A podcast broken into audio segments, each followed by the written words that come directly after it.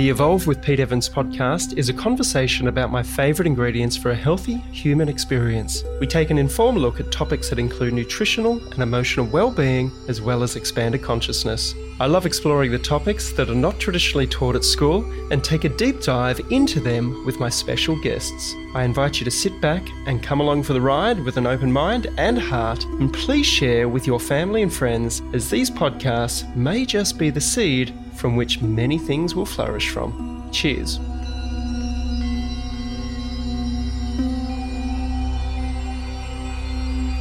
We've been using Waters Co. water filters for the last 10 years, and I wholeheartedly trust my family's health with them. Waters Co., established 1977, have personal and domestic water filters, which turns your ordinary tap water into great tasting, alkaline, ionized mineral water, which removes up to 99.9% of fluoride, heavy metals, chemicals, and bacteria, so you can love your tap water again.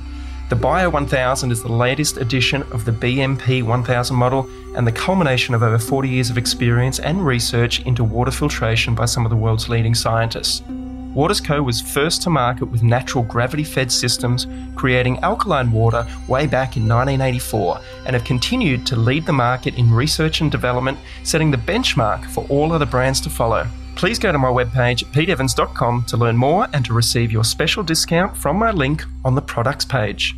You're going to love it. Jason Reynolds invites people to move beyond the philosophical chatter into deliberate action. Jason facilitates powerful organizational architecture and the development of a personal governance required for long term success. He's passionate about the everyday hero and, in particular, the next generation.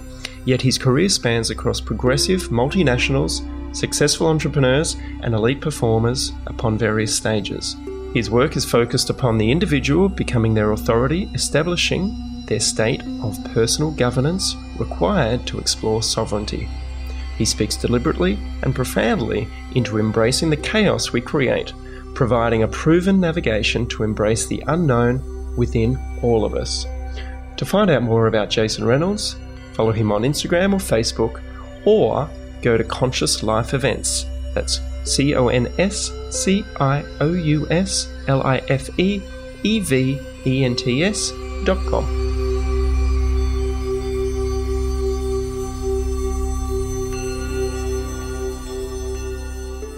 Jason, thank you so much for joining us on the podcast. How are you, brother? Very good. Thanks, Pete. Thanks for having me. Hey, my pleasure. And uh, I think we're going to go pretty deep on this conversation, which is always fun. Down the rabbit hole, as they say. Looking forward to it. So, Jason, I want to start off by asking you your perception because there is a lot of information out there. Some of it is contrasting. I mean, even just before I hopped onto this podcast with you, the World Health Organization issued a statement basically retracting what they said yesterday to say that people who have COVID 19 they would not have any antibodies basically or be immune down the track and then they retracted that and then today they've changed their spiel and it seems like that's happening on a day to day basis, even with our politicians, our health professionals, or our experts. And somebody asked me, they said, Well, what's your stance and position on this, Pete? And I said, I'm actually in a state of bewilderment because I am confused. I am in as much as, hmm, I'm not confused about who I am. I'm not confused about how to live my life, but I'm confused by this current situation that seems to be so conflicting and contradictory and political.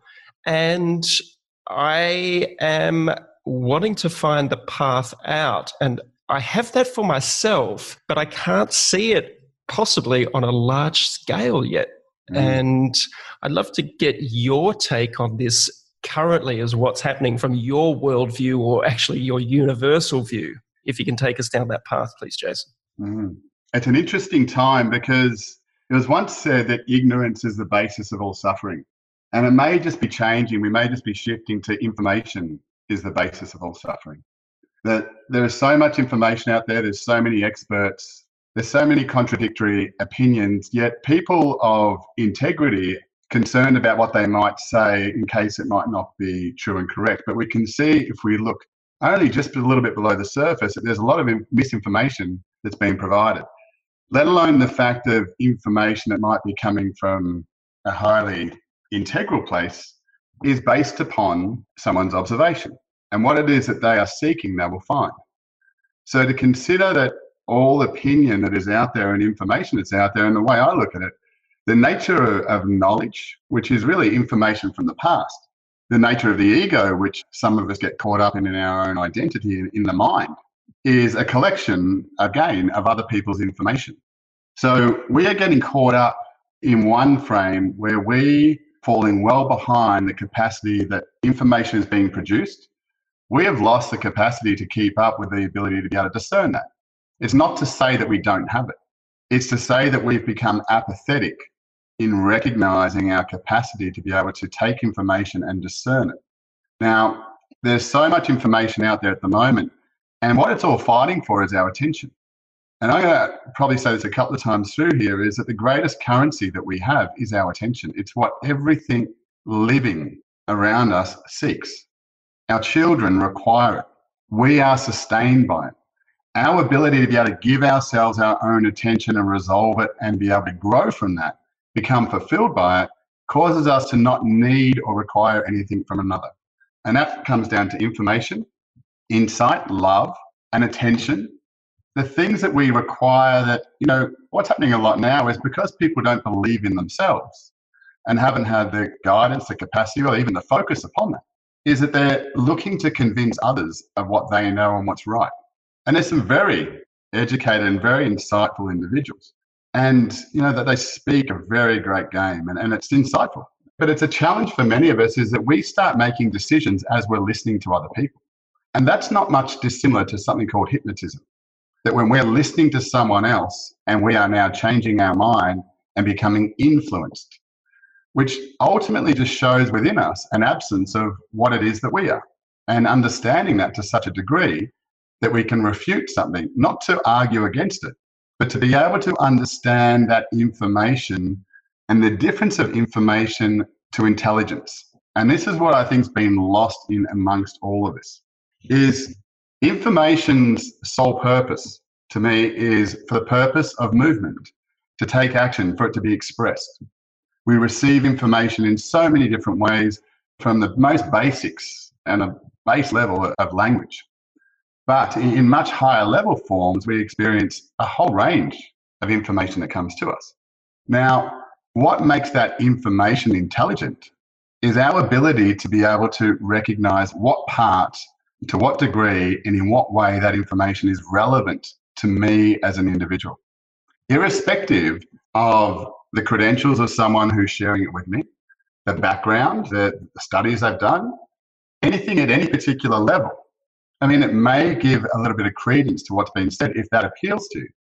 But to be able to find in ourselves to raise above academics and everything else we've been led to believe as an authority, we've denied our very own. We've become apathetic to trust in what we've been shown by others.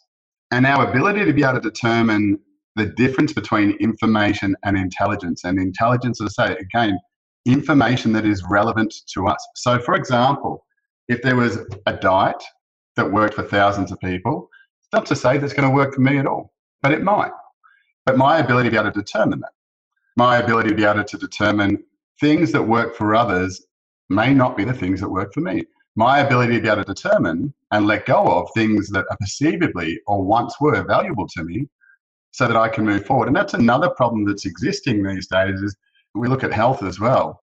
And I suppose one of the things here that's really alerted me is that people are talking about health as if it's some destination we get to is if it's not a right that we have.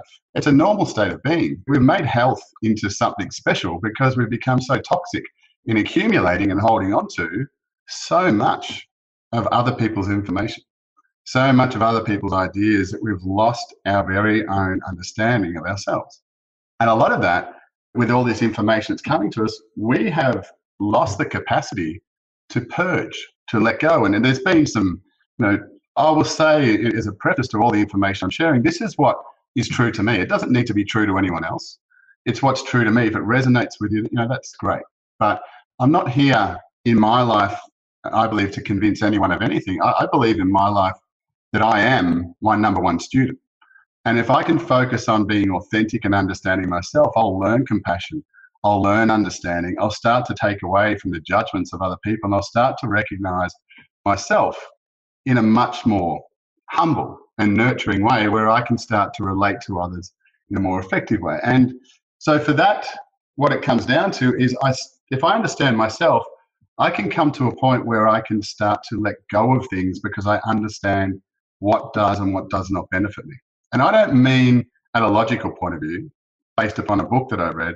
I mean solely with the counsel of my own inner self. And that's not something that we get pre-packaged at the local store. That's something that we need to confront in our own self. And um, I think it's something that's significantly important.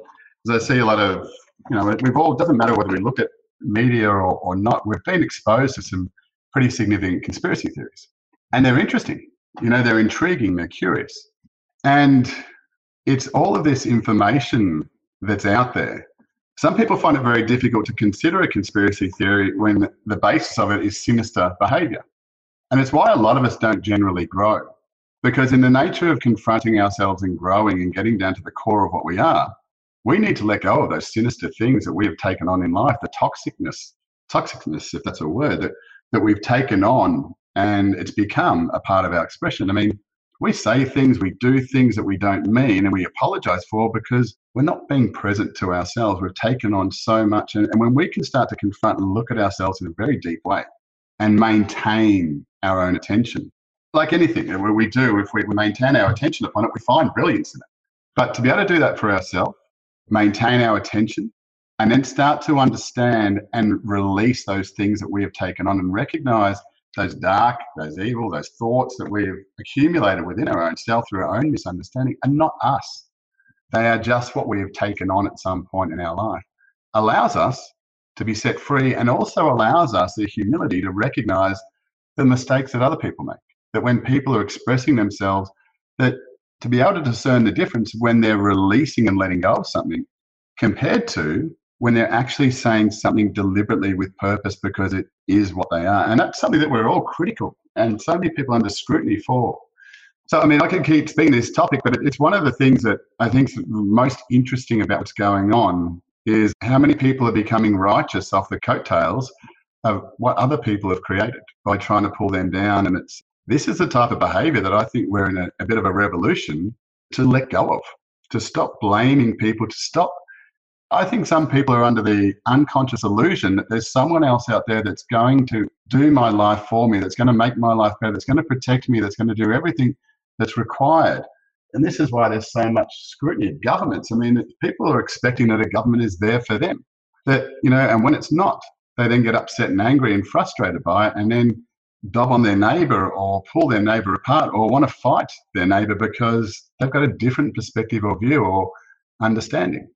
And there's so much that we as people are being called to look at within our own selves. And we're getting such a great opportunity to let go of all the junk. It's like a hard rubbish collection happening at the moment. Like we, we can just freely go and put all of our crap out the front and let it go rather than trying to navigate a time to get to the tip or when's it going to be the right time. It's just there's an opportunity at the moment to let go of a lot by coming to understand ourselves. So um, I don't know if that answers your question, but it's really, for me, it's always going to be about my personal governance. It's not what anyone's done to me, will do to me, could do to me. It's about me being in a place where I'm completely responsible for all that I am. Because what I mean by responsible is that I believe in myself that I can improve the current environment, the current relationship, and that to me is most critical because if I don't believe that, I am then forced to take on someone else's beliefs. I'm forced then to become manipulated. I'm forced then to become influenced because I don't influence myself. And this is a really important point, which I believe the greatest disease that exists in our existence is a lack of self belief. That would be my starting point. Mm, and finishing point too, possibly. And, and, I think that's what I was. Uh, it is what I was saying before. You know, with what's going on, I, I feel very grounded. But at the same time, I spoke this morning on a live chat, and there are so many people out of work. One of the industries that I've worked in and, and spent a lot of time in is the hospitality industry. And for decades, worked in that wonderful industry of providing delicious food to people that were celebrating a special occasion. It could have been a date, an anniversary, a birthday party, a work do, whatever it may be. A person by themselves out of town coming to have a delicious meal by themselves and have some time for themselves to reflect on where they are in their life. And so many of my brothers and sisters are in a state of bewilderment, but even more so, they're in a state of uncertainty at the moment. And just before this podcast, I was speaking to my neighbor, and he was telling me this story about how he has just had their first grandchild six weeks ago. And he hasn't been able to see that grandchild because of these imposed social distancing laws that are in place to the point where finally they got to see their grandson because it was it was tearing them apart emotionally and spiritually i would say and mm.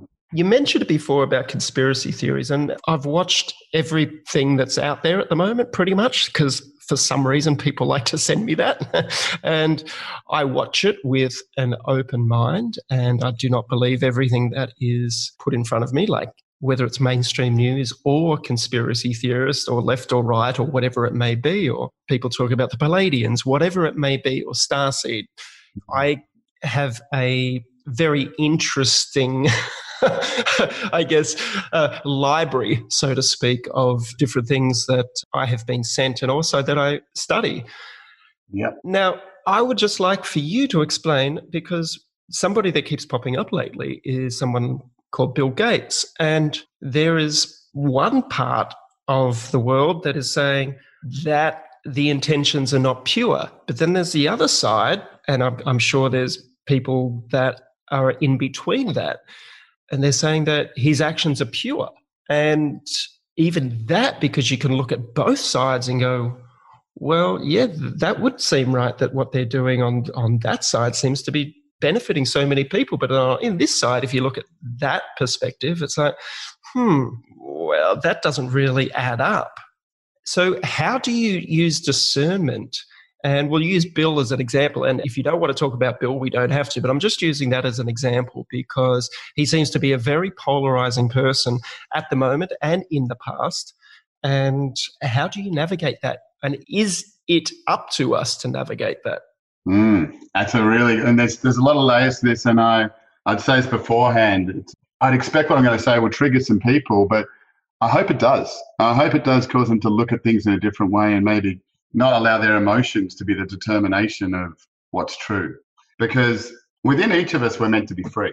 We have the opportunity and the possibility to be free, but we are dictated by what someone says, the look of someone, or something they said once upon a time that causes us to go into a state of defense, a state where we don't allow, like what you're saying, when you're looking at all these conspiracy theories, to be able to have all information come to us and allow it to come through us because we believe in our own capacity to be able to discern that.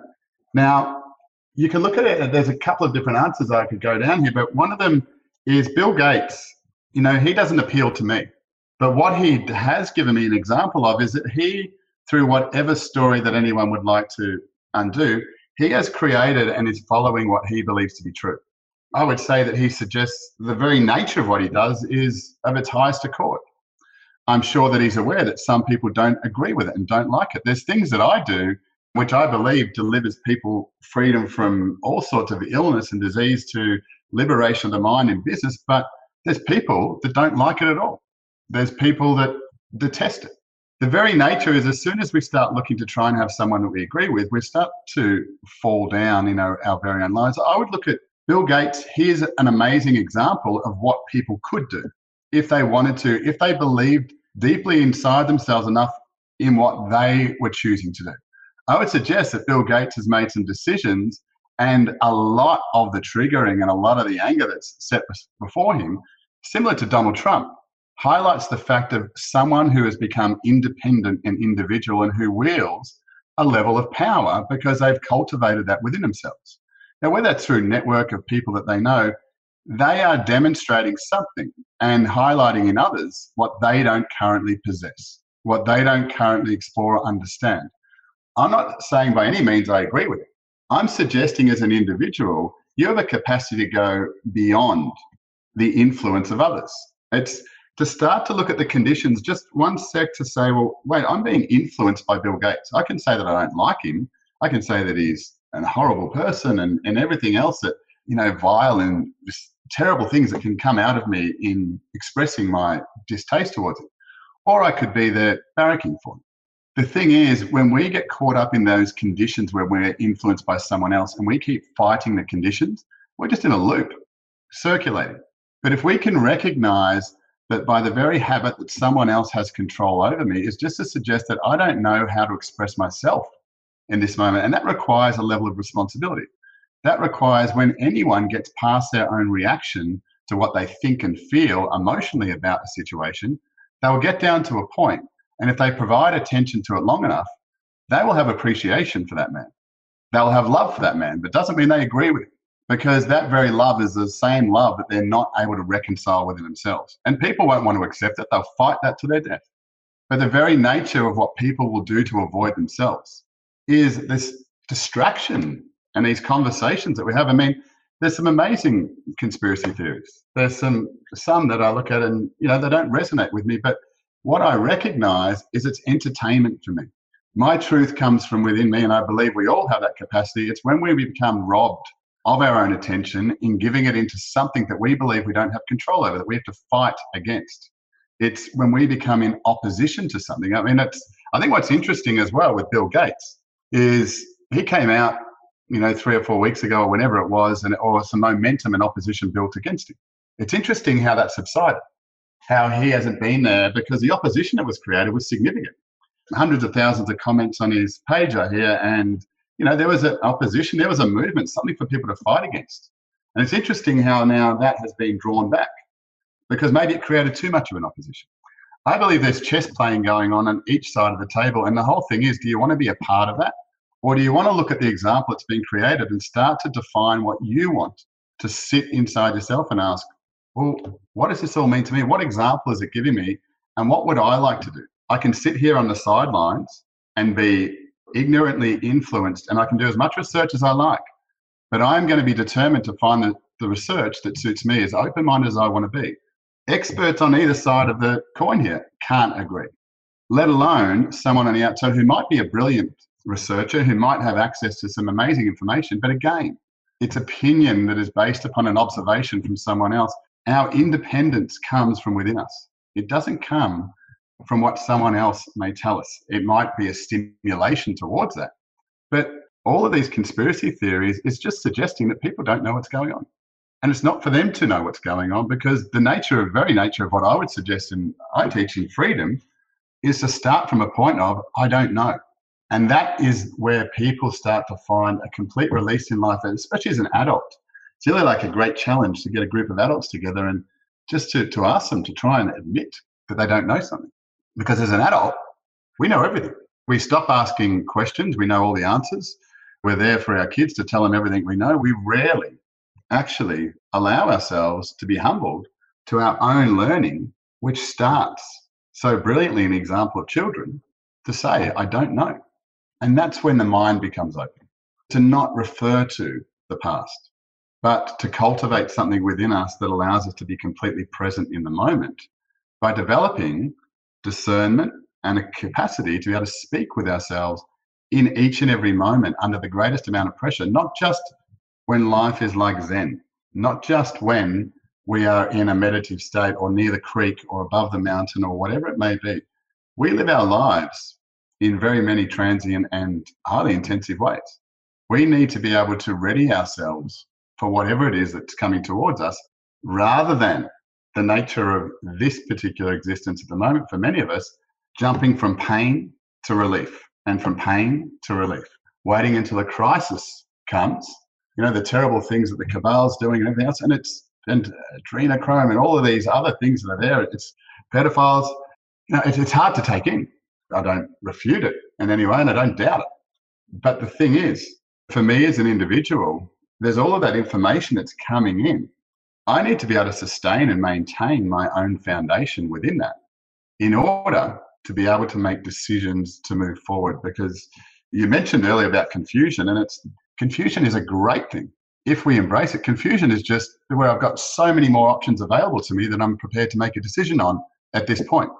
And if I can see confusion is the very abundance that people are looking for, the options that they're seeking, the only thing again from discernment leads to making decisions. And all of this, which some learned doctors are talking about, it's about the letting go.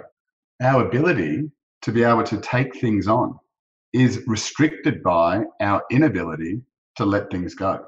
When we become overwhelmed, when we become full of crap. And we need to detox, we need to release, we need to let go. We can do that in so many ways, but we are so busy becoming intelligent to tell other people all the things that we know that we become so clogged up that we've forgotten what it is that we're here for, except to fight against what we don't like, which I don't believe is in existence. Hmm, I love it. I was playing chess with my daughter a couple of nights ago, and I've seen that terminology being used lately that, you know, there's a big chess game, as you mentioned, being played out by some people say the light and the dark, or this side and that side. And, and what I love about chess, and it was a game that I was taught from a very young age and something that I encourage my daughters to do at primary school. Actually, I, we uh, enrolled them in the chess club in kindergarten, I think it was, and playing my daughter the other night, what I loved about it is that I have no idea what move she's about to play. And I anticipate the 50 moves or however many moves she might play, which then keeps me in the state of, again, sort of bewilderment and anticipation and excitement. And in the moment, as is, okay, well, if she does that, then I do this. But if I do that, then she'll do that. And I love the idea of these games being played out on a larger scale to a degree because it's it is entertainment. And this could be my perception, and it feels like, and this is I might not be making any sense here, but if we were to say there is a light and dark or one side against the other, it feels like a, move is played and then it is counted and then there's another move. And it, it feels like it's, and pardon this basic analogy or, or basic definition, but it feels like it's in balance, if that makes any sense.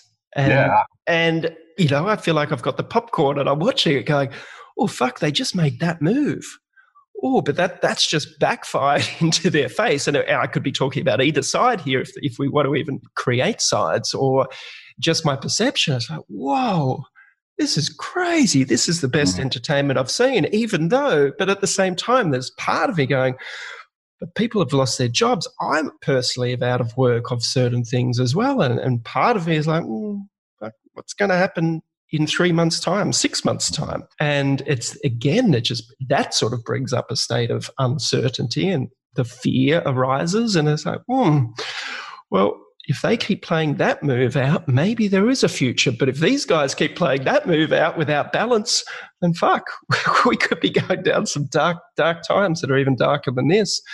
Mm. So, how do you stay grounded in that? Because you would have to say there's implications for these games potentially that are being played out, if we want to call them a game. Yeah, oh, absolutely. Yeah, I'm just like everyone else. I get frustrated when I things that are designed that I think inefficient. I look at and go, or you know, you talking about hospitality before. I think we've all had it where bad service, just the, the most basic things, and the lack of presence that I suppose is applied to um, certain aspects of life can really um, the smallest things can trigger us, but for me, it's realizing those things are most likely going to happen in some form or in some way. And those games are being played out all the time. And I've got an option to stay on that channel or I've got an option to not. And, you know, it's like once upon a time stopping listening to mainstream news, that things would be different. And it's not. There is no difference. It's just I find satisfaction in many different things. It's for me, I mean, I go to the beach each day. I try to keep it really simple. I have a, a process that I go through energetically, and a large basis of that is, is purging. I think there's a real the nature of this world and the way it's been created, universities and schooling and the prescriptive nature of it, is we're not taught to understand ourselves first. What we're taught to do is understand someone else's information perspective that you know, may be very capable and very brilliant, but we're not teaching people how to actually come up with original thoughts. original ideas or concepts. It's about the perpetuation of a system that exists. And that just happens to be the way that it is. For me, though, rather than complaining about that, rather than you know wanting to create a movement to change it, is I change that within my own self, and then I start to have a different experience of what's going on around me. So I spend a lot of time with myself, and the interesting thing is that life gets better the more I do that. But I'm still precarious in thinking, well, I've got to put more time into my work, I've got to put more time into clients, into family, and everything else. It's a balancing act trying to prioritize yourself. I mean, that, there's that great quote that is, you know, you should meditate for 20 minutes every day. And if you can't, you need to meditate for an hour.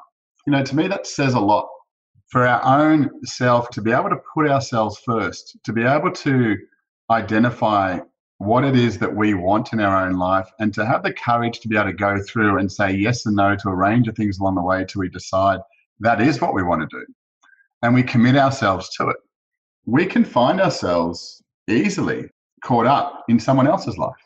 People are, looking for stimulation in such that the amount of people that become celebrities these days, you know, online, I mean, nature of looking up to movie stars and, and all of these types of things, there's an aspiration there, but at the same time, I think what's so important is to come to understand not who we are, but what we are. What are we besides the existence of anyone else?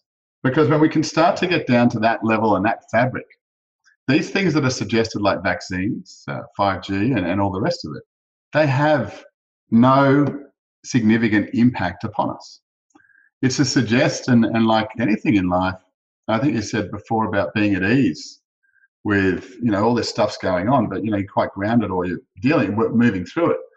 That life is going to be full of adversity. It's going to have challenges, it's going to have difficulties, but my ability to be able to maintain my own presence to myself and navigate myself through those moments is what's going to determine my freedom. And things like what have been suggested, if some of the things like vaccinations, for example, I don't believe in them for a couple of reasons. Because one, I don't believe they're safe. I don't disagree with the nature of it at a base level. I just the way it's being utilised, I, I think, in my perspective, is incorrect. But I also believe that we have the capacity within us to overcome any disease and condition because it's about mastering what we are, not who we are. And for some of us, we're not prepared to ask those questions. I would say that pharmaceuticals are essential because there's people who don't want to take responsibility for their life to discover a way that works for them. What they're prepared to do is take a general prescription of what works generally for many people, and it's there and it exists because people require it. If there wasn't the opposition to it and people weren't fighting against it and trying to educate others, they could elevate themselves and create a better example so people might take more notice of that and become awoken by that. Rather than telling people what they're doing is wrong. There's toxic foods and all that in someone's eyes might be someone else's pleasure, and that may be what they want. You know, who are we to say what is right in that area? the nature of food has become its own religion as such, where it polarizes people from veganism to uh, it's kind of it's interesting, but it just to me highlights our own individual ability to be able to find truth in our own selves and believe in our own brilliance. It's far better and far easier to do that with others. Mm. I think it was about a year ago you mentioned when we first got in contact about 5G, and you mentioned it there before. And I don't have the answer to it. And it's funny, I just got a delivery today actually of, of a home device that potentially can help mitigate it. And I bought that because I have a, I wouldn't say I have a state of fear around 5G, but I'm like, oh, you know what? Maybe it's better to be safe than sorry. And maybe this device that I've ordered could help mitigate it and perhaps even the biology of my belief around that or my belief system to know that I've got that in my home, even if it's a placebo effect, could put me into a state of more calmness and the potential of not worrying about the 5G. But even saying it now, it just seems like I am in a little bit of a state of fear. And you know, I'm looking out at the power lines across from me and from some of my understanding. Uh, and I had a pretty interesting episode in my life where I had a story relayed to me about uh, someone I cared for very deeply. And part of the diagnosis which took their life was cancer. Mm. And what someone realized and put together was that they were sleeping near a um, electrical power point, like not PowerPoint, but the uh, junction box or whatever you call it on their house for a certain amount of time. Now, whether that's true or not, whether that just creates a fear in me to go, watch out, make sure you don't sleep near any big sort of electrical power points or junction boxes in your house or Wi Fi routers. But and I've been contacted I can't tell you how many times I've been contacted over the last year about 5G, but let's just put it in the thousands. Pete, can you help us? Pete, can you help us? I'm like, well, I don't know what the answer is to this, you know, because we've heard of 20 years ago it was Y2K was going to destroy the world and or whatever it was, or that virus was going to destroy the world, and then it, it flows through and it doesn't. Mm. So I've spent some money. I've got the device here for 5G. I'm like, well, you know, sometimes, what is it? It's like I'm sort of the jury's out to a degree, but I'm yeah. still on the side of caution. If that's it's it's like why I take fluoride out of the water for our family. It's like mm, some people think it's good, some people think it's bad. I'm going to go for potentially it's bad, and I feel safer in that in that decision. For sure, and, and then like it's a to me I think all these things are great that they're coming because it, really stimulates some more significant conversations. I could say 10, 12 years ago, I'd be talking about our ability to get frequency and bring it to our own hands and, and do such things like with sports performance by bringing things like a frequency of sodium phosphate and don't quite uh, but electrolytes to our own system and with professional athletes and allowing them to through methods of gate theory to be able to absorb a frequency that they can create themselves from the ether around them and interact with it and change the very dynamics of their own being. Going beyond the concept of that I have a belief and I can clear a belief and I can change things. We manifest in our life our unconsciousness. And if we've been told in some way but we're unable to refute it and we don't have self belief but we have a belief that says that we can get cancer from this and we can get this from that. No matter how many books we've read, if it is at a causal level within us, at our own energetic structure, doesn't matter how many books we read, how well educated we may be, that that doesn't and is not the case. If we are still holding that belief within us, we will become susceptible to it because it is in service to that belief. We have it there to provide a service to us. And that service may be for some people in getting cancer, which brings a great awakening and an opportunity to stop and change and reflect and do things differently in their own life. For some people, that's a lot to consider. But the very nature of what cancer brings to us is the opportunity to reconcile our lives, like, like very much what's happening now, to question our beliefs. Does what I'm doing work for me? Does it elevate me? Does it give me all that I want in my life? Or not?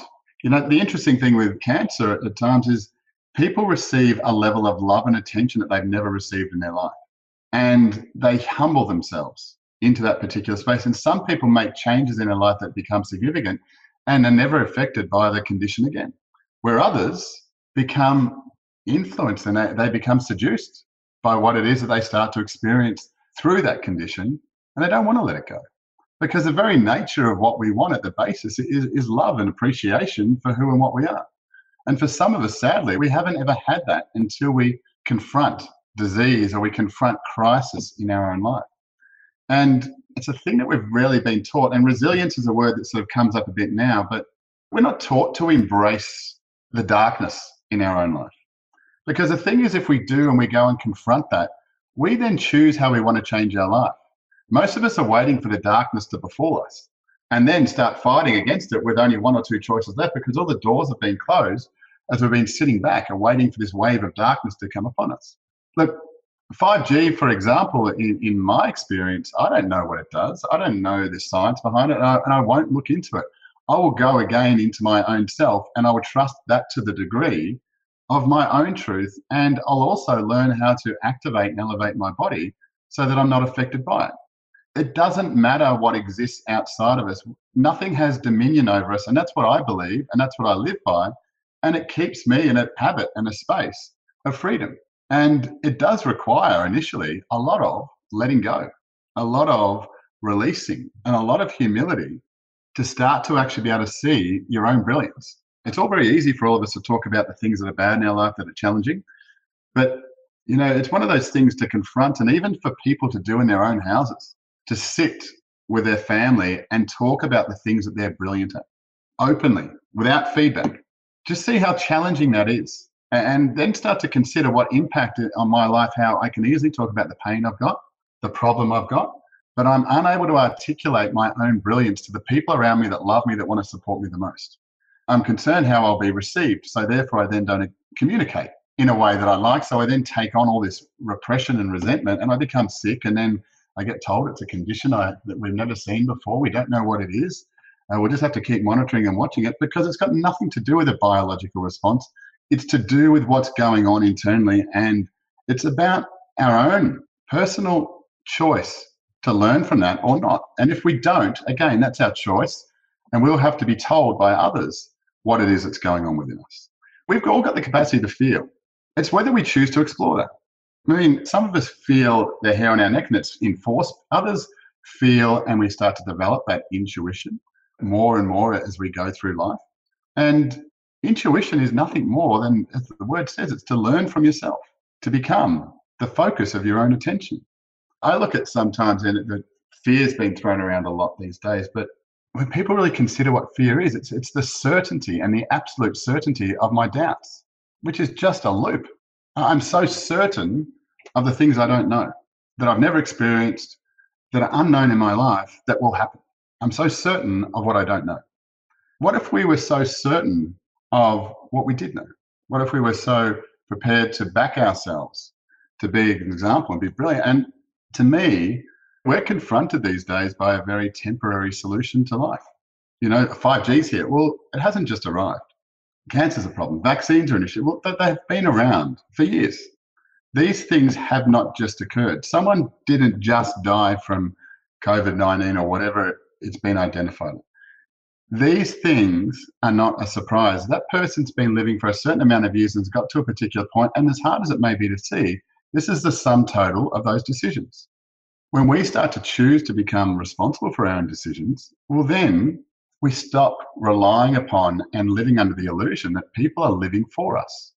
We start to take accountability for ourselves, and in doing so, we can start to provide an environment where people can start to explore their truth, their brilliance, without me needing to say whether it's right or wrong. Because I'm so good as an individual at helping that person out and making sure their lives are right, because I'm not prepared to look at my own. And this is sometimes we look at psychics who are so possibly brilliant at, at identifying things in other people's lives. But why can't they do it in their own? And it's because the focus has become upon providing and serving everyone else in an imbalanced way, except for myself. And it's the same with a lot of healers. You know, there's a lot of sick healers out there. And the very nature of this is to learn that we've got to understand ourselves as our first priority before we start going and learning other people's information. And we've got our own journey to do that. There's a saying that goes, you know, we spend the first 50 years of our life creating our ego and the next 50 years undoing the ego. But it doesn't need to be that way. We don't need to wait until pain before we do something. And I've, I've heard doctors say this before that, that illness is an opportunity for growth. To me, that's one of the stupidest things. I understand what's being said. It's one of the stupidest things that are being said. It's, it's suggesting that we need that it's an opportunity for growth but it is not the reason for growth. And when we start to stimulate ourselves by pain, we start to need pain in order to grow. Why don't we grow from when things are at their peak, when everything couldn't be better? When we make a choice at that particular point to let go of what's most valuable that we've just created in our life. Because we don't. We wait until it's safe, it's secure, and we wait until there's pain in a familiar place before we can move out of it and we wait for things to deteriorate before we let them go. And this to me is, is part of what getting back to is all these conditions that are created. We need to look at the habits that we have in our life. If we don't like 5G, if we don't like some of the changes the government's making, well, we need to make a change within our own self. And we need to get ourselves into a position where we can experience our own choice and freedom to be beyond that, past that. Because I can tell you there's more, more and more opportunities to do so, and they're not hard to find. But the other option is to continue to keep complaining about what other people are not doing for us. And I haven't found that to be a solution.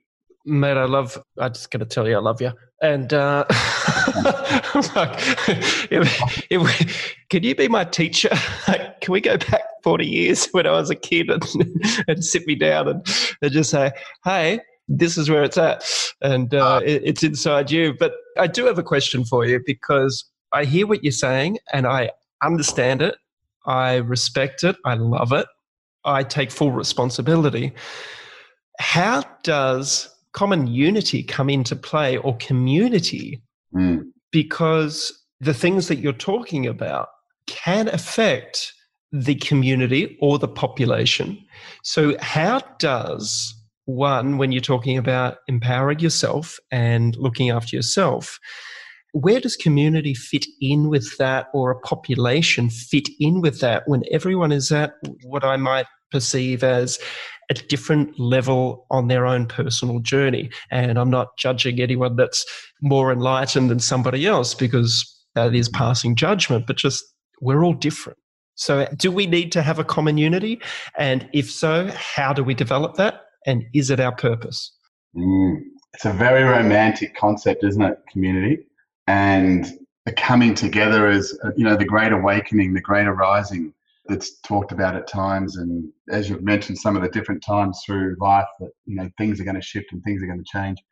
They, they always are. It just depends upon when we are ready to do that. I don't believe there's any windows of time that are available or better moments. There's things that may be more supportive, but we always have the opportunity to do and be what we want at any particular moment. So uh, I like to push the boundaries a bit, and we went on with a group of 12 people and initially. And the concept was about getting 12 people together to form one awareness. Now, what that meant is that people needed to leave behind their identity, their ideals, their thoughts, but to become into a space of absolute connection with their own truth to be able to focus upon the common thing that we were doing. So, what that required someone to do is to become into complete alignment with themselves. Now, I would suggest not just coming into alignment with themselves, but be able to maintain that and then be able to maintain that in the presence of others. I would suggest that it's very rare that anyone ever does that, no matter how enlightened or focused they might be on their own attention. The very nature of it depends upon what you are here for, because for us to all come together as one, the misconception of community is that we're the same. But that makes the whole thing obsolete. And then when in communities you have fights, you have disagreements, you have perspectives and opposition, which can cause growth, but there needs to be certain protocols in place to elevate and take action and move forward. Otherwise, you have a lot of conversations. But the true nature of community, like what we were trying to create in my eyes, is like imagine a Coke bottle or any bottle smashed on the ground into 12 pieces they're different and individual, but they all come together to form one. The misconception about communities these days is people that have not enabled themselves to understand what they're doing is true to them and to be able to contribute from a place of independence, not from a place of dependence, which is where communities fail, which is where communities support the lowest common denominator, where we are perceived as looking at people as weak. So we make well, I mean, I listened to one of your podcasts, and at, the end, the, common thing that this is not our advice, we don't agree, it's don't take this as advice.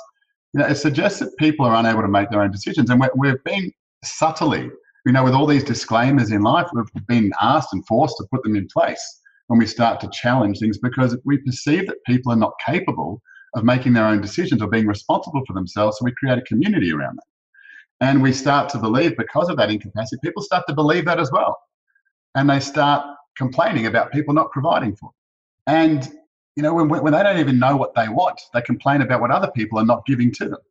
And it's always one of those interesting things where someone's wanting to help someone else out in their own life, but they that person doesn't even know what they want.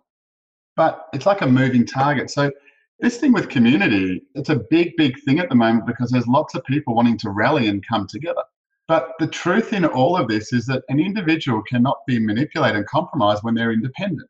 And true to themselves. And when they become truly independent, they can accept and love others in doing the same. And that's where community comes without trying to actually form and force a community. A community by force, because we have to oppress or stop that thing, that monster over there, that'll break down because the purpose of it, and it's the same habits that go through life that, you know, when someone's overweight and they feel the pain of it, I just want to, you know, I've got to lose this weight. They then take on all these great habits, great methods, great diets, and whatever it is, and they, they learn from stuff. They feel great and they start to feel good, and people start to acknowledge, wow, you're looking great, John. You're really doing well. And, and that person starts to feel that, believe that, and they start to slow down on the very thing that took them away from where they were. Because they want to escape where they are because they don't appreciate where they are. And what happens once they get out of that place, they stop and go back to the beginning again. And it's the same thing with a community, is that they exist in reaction to the thing that they dislike. That basis for any community is never going to last. The very nature of a community and the focus of a community should be, like all education, to create independence. I mean, we, this is a big focus of ours. We don't. I don't want to build a community. I celebrate the fact that people working with us for one year and you're, you're gone. You're, you're off. Go and find your life. Building a community and followers, and, and you know, it's giving teaching, a, you know, not the greatest of names in my eyes, because it disenables and it weakens people to a degree unless the promotion is about independence, unless it's about understanding and accepting difference in others, unless it's about recognizing that judgment is essential, but it's the ability to move through judgment that causes us to grow. The very nature of without equipping them with understanding, but bringing them together in a community and expecting that to work. I'm sure any people that, that you know running restaurants myself and, and other things along those lines people and staff and the coordination of it is one of the most difficult things to achieve.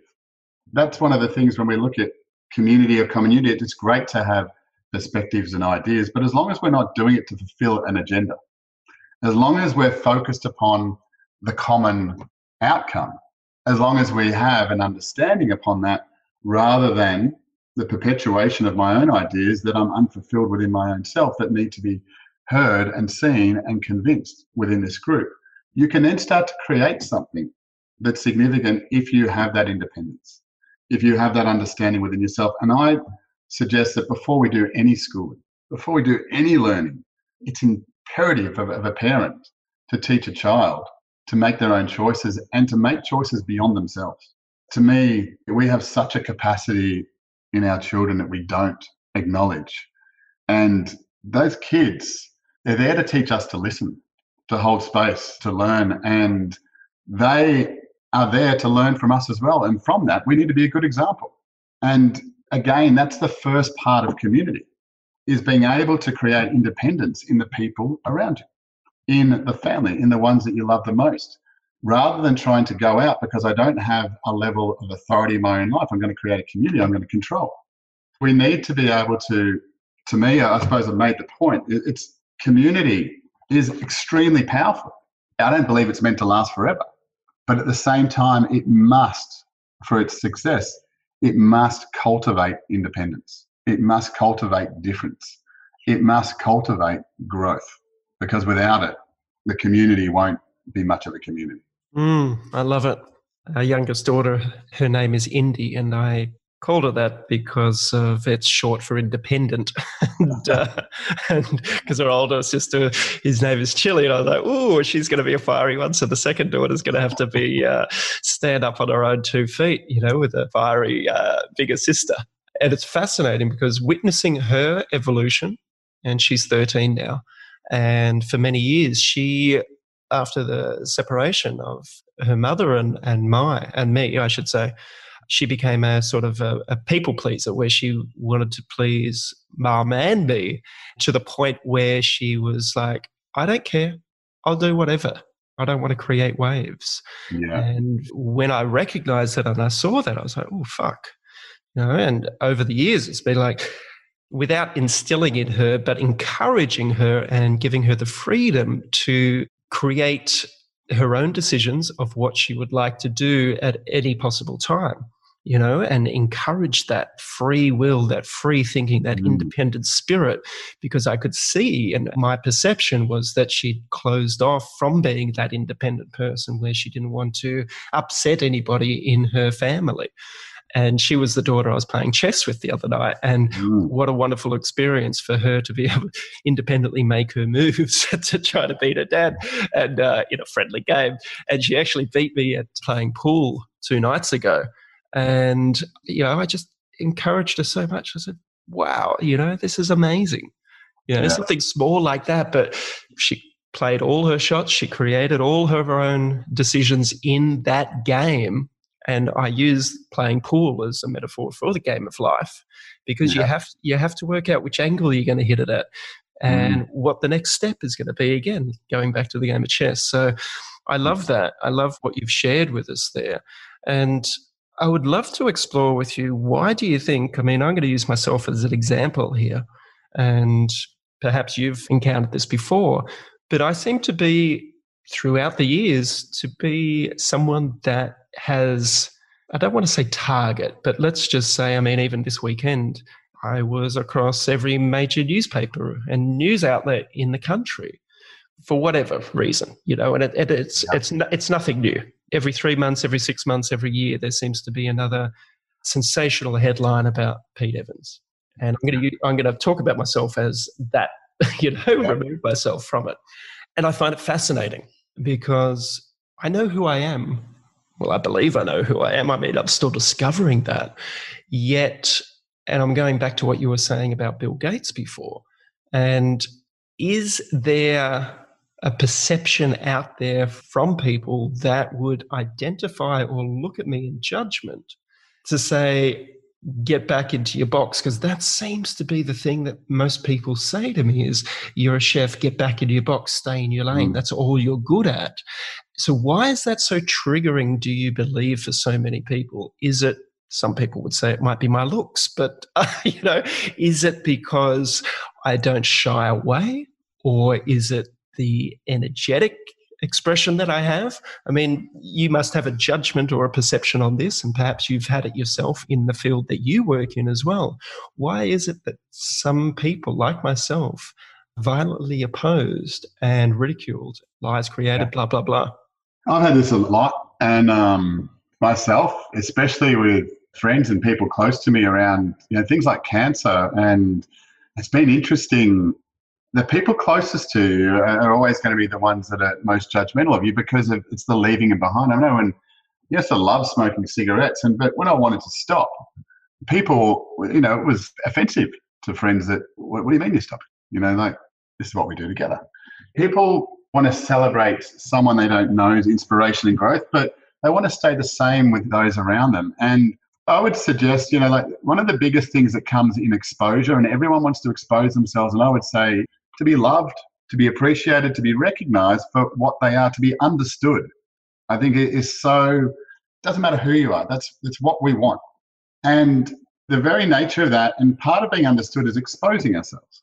And that capacity to expose ourselves comes equally with judgment. We cannot expose ourselves without being judged. People are going to do it. It's impossible and it's imbalanced perfectly when it occurs. And when you start to recognize that, you stop worrying about the people doing it, but you recognize because you're now prepared to expose yourself more, you're going to be judged by more. It's a balance, and you embrace that rather than get caught up in why are people like that?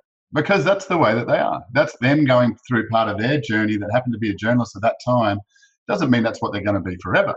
But at that particular moment, yeah, it can be hurtful. It can be confronting. And, and I know I experienced that a lot. I mean, I've lost a lot of friends and people I knew along the way because of what I did. And, and because at times they got too exposed that they thought in front of me, which I thought was amazing. And they were retreated and, and tried to discredit me and my character because of what they were fearful that I was going to expose about them. The very nature of other people is when you expose yourself, you're highlighting to someone else what they're not enabling themselves to do. They're where they're not allowing themselves to be free. And there's many ways that this is said, but what uh, doesn't evolve in our life or what we don't evolve in our life revolves and it continues to keep returning. So these particular things that keep coming in and triggering us or bringing attention or even taking our attention, they don't need to be painful, but they're just suggesting, and this is what I look at at the basis of a lot of teaching, is that everything starts from chaos. There's no way of changing that. And chaos is just a current level of disorganization. Everything starts from chaos. The first thing to be able to transcend and move forward through chaos, which is the nature of life, is movement, is to, to move forward and express ourselves. Now, from chaos, the next stage for me to move into is ease. So I need to look at my life and look and go, well, geez, I, I'm not comfortable with this. I, I'm uneasy. I'm in a state of dis-ease. And if I maintain it, I'll, I'll become sick until it gets my attention until I do something about it. But if I can learn to come to a state of ease with the environment around me and express myself in that environment, it then becomes of benefit to me. And it no longer becomes an experience in my life. These things are coming to us to bring us to our own awareness of growth. For some people, we don't want to do that. For some people, we want to just confirm where we're already at. So when you come in and you shake the tree a little bit and you have to cause people to consider what they think or perceive or believe is wrong, well, great. I know it's easy for me to say, but it's it's about celebrating it. It's about recognizing the opportunity that people go through when they're confronted with the truth is they violently oppose it and they eventually get to a point where they accept it as being obvious.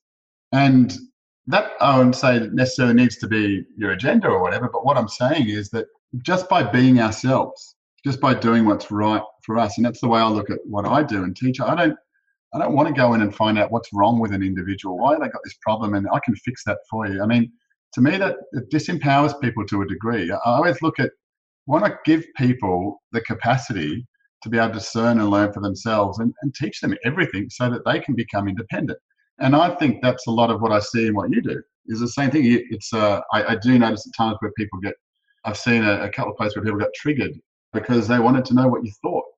And some people even believe that you supported something that you didn't by just posting it. And I think it's it's a great thing. I remember a teacher of mine saying to me, if you're not pissing off at least half of the people, you're not living your life. And you know, that was something that, that stuck with me. I haven't aimed to piss people off, but I haven't been as concerned or as affected by it when it does happen. But yeah, I, I think a lot of all of this comes down to it as well, which I think is a very important practice in, in our own homes, is to be able to speak openly and authentically and to be able to speak without being responsible for how it's received because that's, you know, the very disintegration of love in our lives is that we don't allow people to see ourselves because we're so fearful of how they might receive us. And if we can start to practice, especially in our own homes, to talk openly and listen to the other person and say the things that are most confronting and release them and let them go, we can start to find a level of love and, and a deeper level of relationship that we ever had before. I mean, it's we do something called the connection, and it blows my mind each time when you see. I don't know if any have been a part of a men's group or women's groups or circles, and authenticity. It's an extremely powerful thing when it's done right. It's an extremely significant waste of time when it's not done right. But I imagine it serves people in different ways. But to be able to express ourselves is the very nature of our own being. The freedom we have to do that determines the freedom we have in our own self. And to me, I look at it in, in a different way where I don't look at my son as, you know, that seven year old boy that, that needs my help. I believe that he can do and choose to do and be responsible for what he does, but I'm there to nurture him. And when he asks for help, I'm there. But it's my opportunity this particular time to love him in the, the extent that allow him to explore himself, to allow him and provide an environment for him to come up against things that challenge him, pains, and allow him to work through it without jumping in and trying to fix it for him. Again, for me, it's about creating independence and inspiration by people exploring and exposing themselves. So I'd be celebrating as many times as that happens. I think that maybe if the, the question is around there are some people who get that and then turn around, but it also gives people an opportunity to go, is this really what I want to be doing? Because it's, I think we get asked that question of ourselves many times in life that whenever we start to head in a direction, whenever we start to focus on one thing that's important to us, we get challenged significantly. We have all parts of our life come to question the very nature of it. And, and this is one of the biggest, I hear this a lot in teaching circles that you know if it's not right and there's all these problems, well, it's it's, it's not meant for you. To me, I, I don't think it could be any further from the truth. The very nature of when we are moving towards something that is our truth, that is engaging in our life, we're going to be challenged most to get fit for that purpose, to be able to elevate and raise ourselves up in a greater state of awareness and activation. I mean, for fuck's sake, we can only see 0.000, as science will tell us, 0.0035% of light. So that's, in my own calculations, I've done this before, is about 2,800 times of that amount just to get to 1%. 2,800 times. Now, we can see basically nothing, but yet we presume to know everything. We presume to have opinions that limit us, that restrict us, based upon all this that we don't know. We need to start from a point of not knowing, but that's where, to me, the freedom exists. To know that when you start to speak your truth and the impact that you want to have in your life, you're going to have people that are going to oppose you. And if you want to become successful and you want to be free, and you better get good at receiving judgment. And that's something that I'm still learning, and it's a big thing. It's a big thing. I think that the bigger your message and the, the more important your message is to get out there, the greater the confrontation of that judgment will come in order to shape you, to bring resilience to you, to enable you to stand there and maintain yourself mm. through that.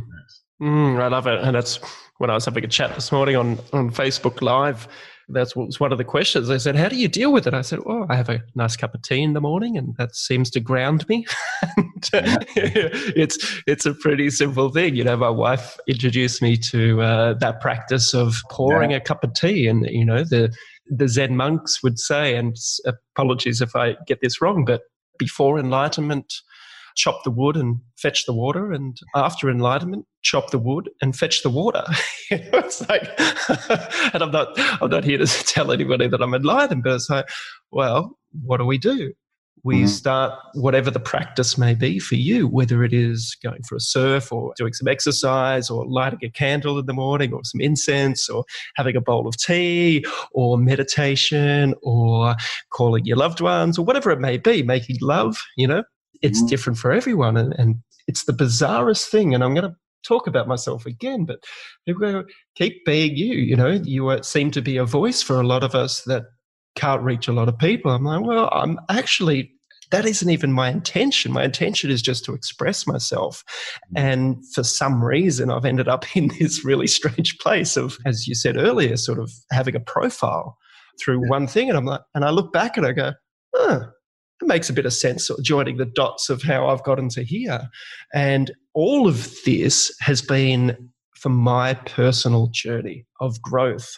Because, as you said, and this is what happens so many times, like when we put out the Paleo Way program many, many, many years ago, the biggest challenge that most people found was from their loved ones, whether it be their husband or their wife or their children or their parents or their girlfriends or boyfriends or closest knit people to them.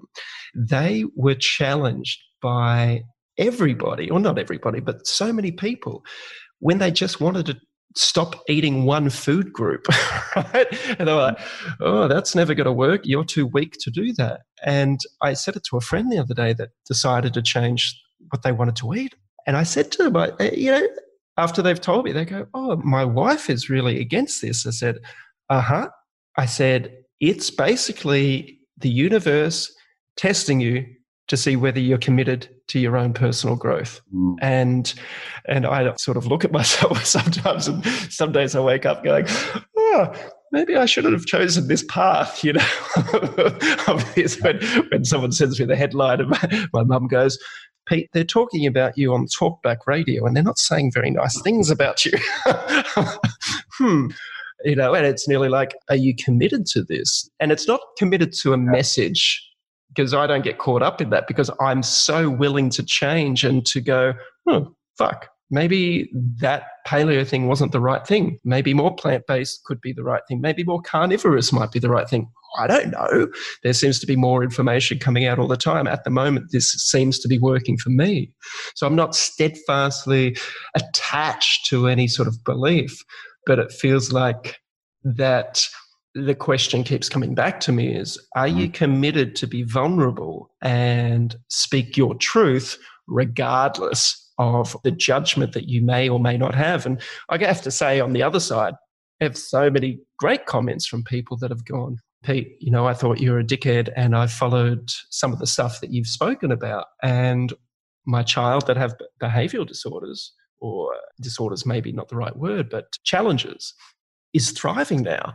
Mm. And mm. my mother or grandmother that was so against anything to do with you has started to eat that way and they're lowering their medication that they're on. And all of a sudden they're opening their eyes to different things. And it's so there's part of it which is, I guess, positive if you wanted to put that spin on it. Then there's, I guess, if we want to use the word negative, there's sort of an equal balance there. and I'm fascinated by it. like, yeah. oh, this is really interesting because there seems to be triggering emotions for so many people. And I do my best to stay neutral to it, even though that, that sometimes is, is a little difficult. and I love you, mum, but um, sometimes you don't need to tell me when they're talking yeah. about me on Talkback Radio. yeah, yeah the change. I think that the big thing is that is that everything changes all the time. And I would say a big part of what, what is triggered in people when you're so willing to change. And it's like when other people are so willing to change.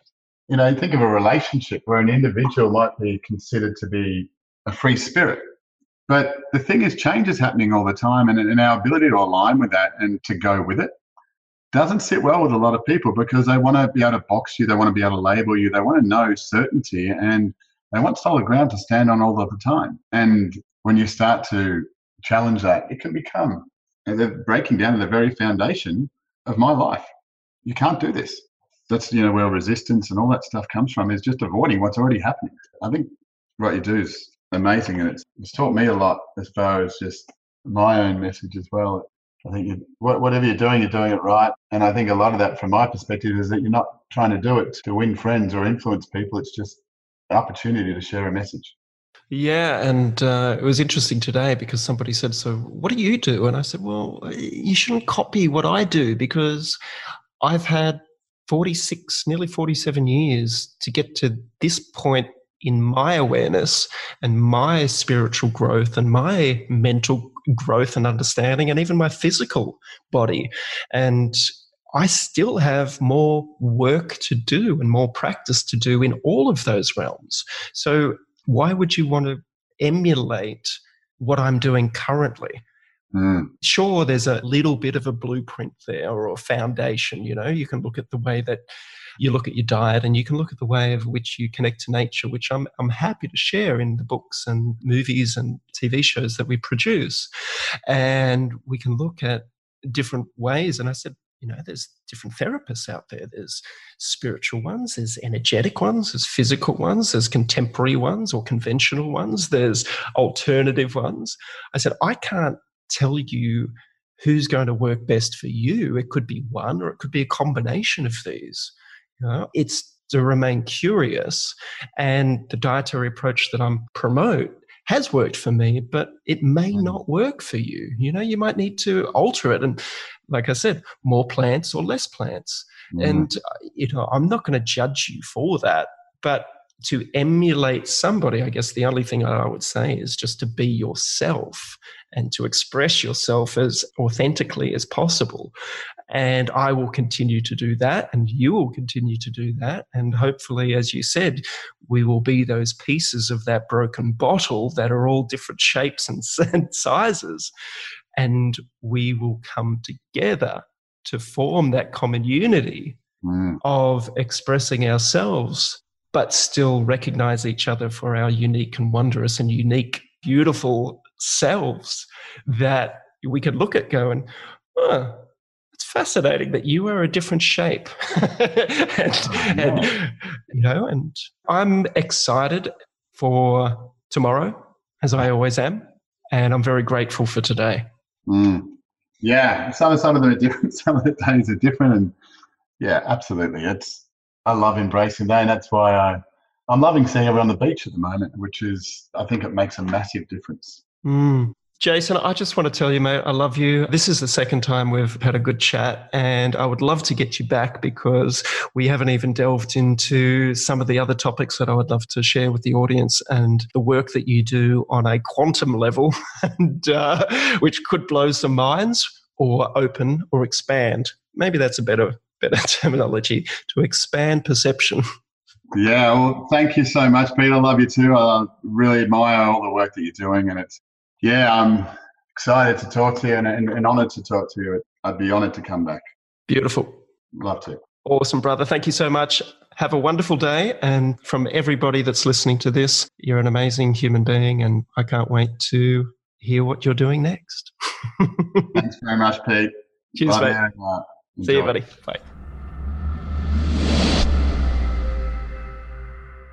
If you would like to become a qualified health coach, then the Institute for Integrative Nutrition, or IIN for short, can help you achieve your goals.